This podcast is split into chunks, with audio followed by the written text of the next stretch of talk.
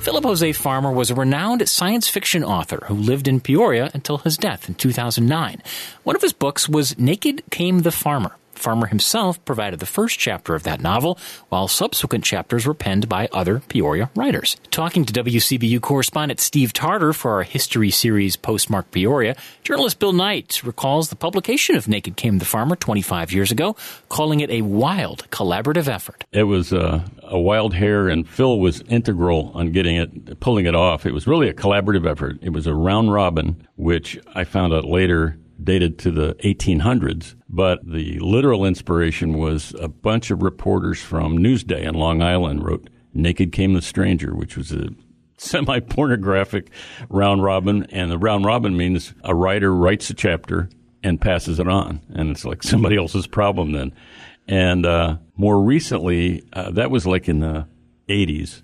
In the 90s, a hilarious round robin, Naked Came the Manatee, came out with Dave Barry, Carl Hiaasen, uh, Elmore Leonard. And mm. when I saw that, I thought we could do that. and uh, I had become friends with Farmer through uh, stories and uh, going to book signings.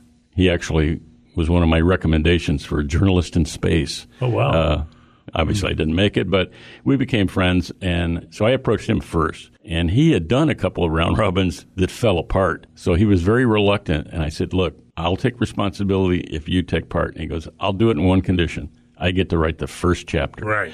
So, and then it's 12 other people's problems. And uh, that's only fair with Farmer. I mean, Naked came the Farmer. He should start. Oh, yeah. Yeah, and, and he I, did. And uh, so he said, What's the peg? And I said, Well, it's got to be around Peoria area. And, uh, and he said, You know what we could do? We could use the pumpkin chucker from the Morton Pumpkin Festival. Oh, there we go. So I said, well, let's go check that out. So we went there, and the champion pumpkin chucker at the time was, uh, I think they were Caterpillar engineers, and it was like basically a huge BB gun on a semi tractor trailer. And they demonstrated it for us where they put the pumpkin in the bre- breech, and it, it goes like half a mile. Yeah.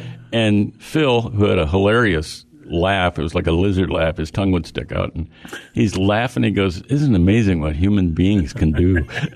and so he set the first chapter, and uh, a head appear crashes through this female detective's rural home, and it's her fiance.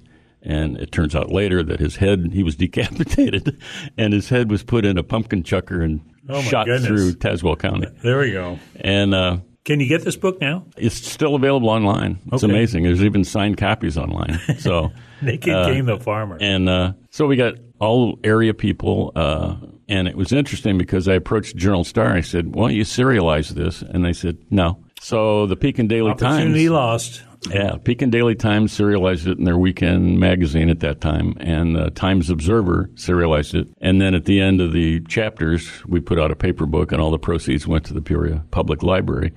We're talking about a bit with Bill Knight about Philip Jose Farmer, the, the writer who uh, who died, oh, probably 12, 15, in that range years ago.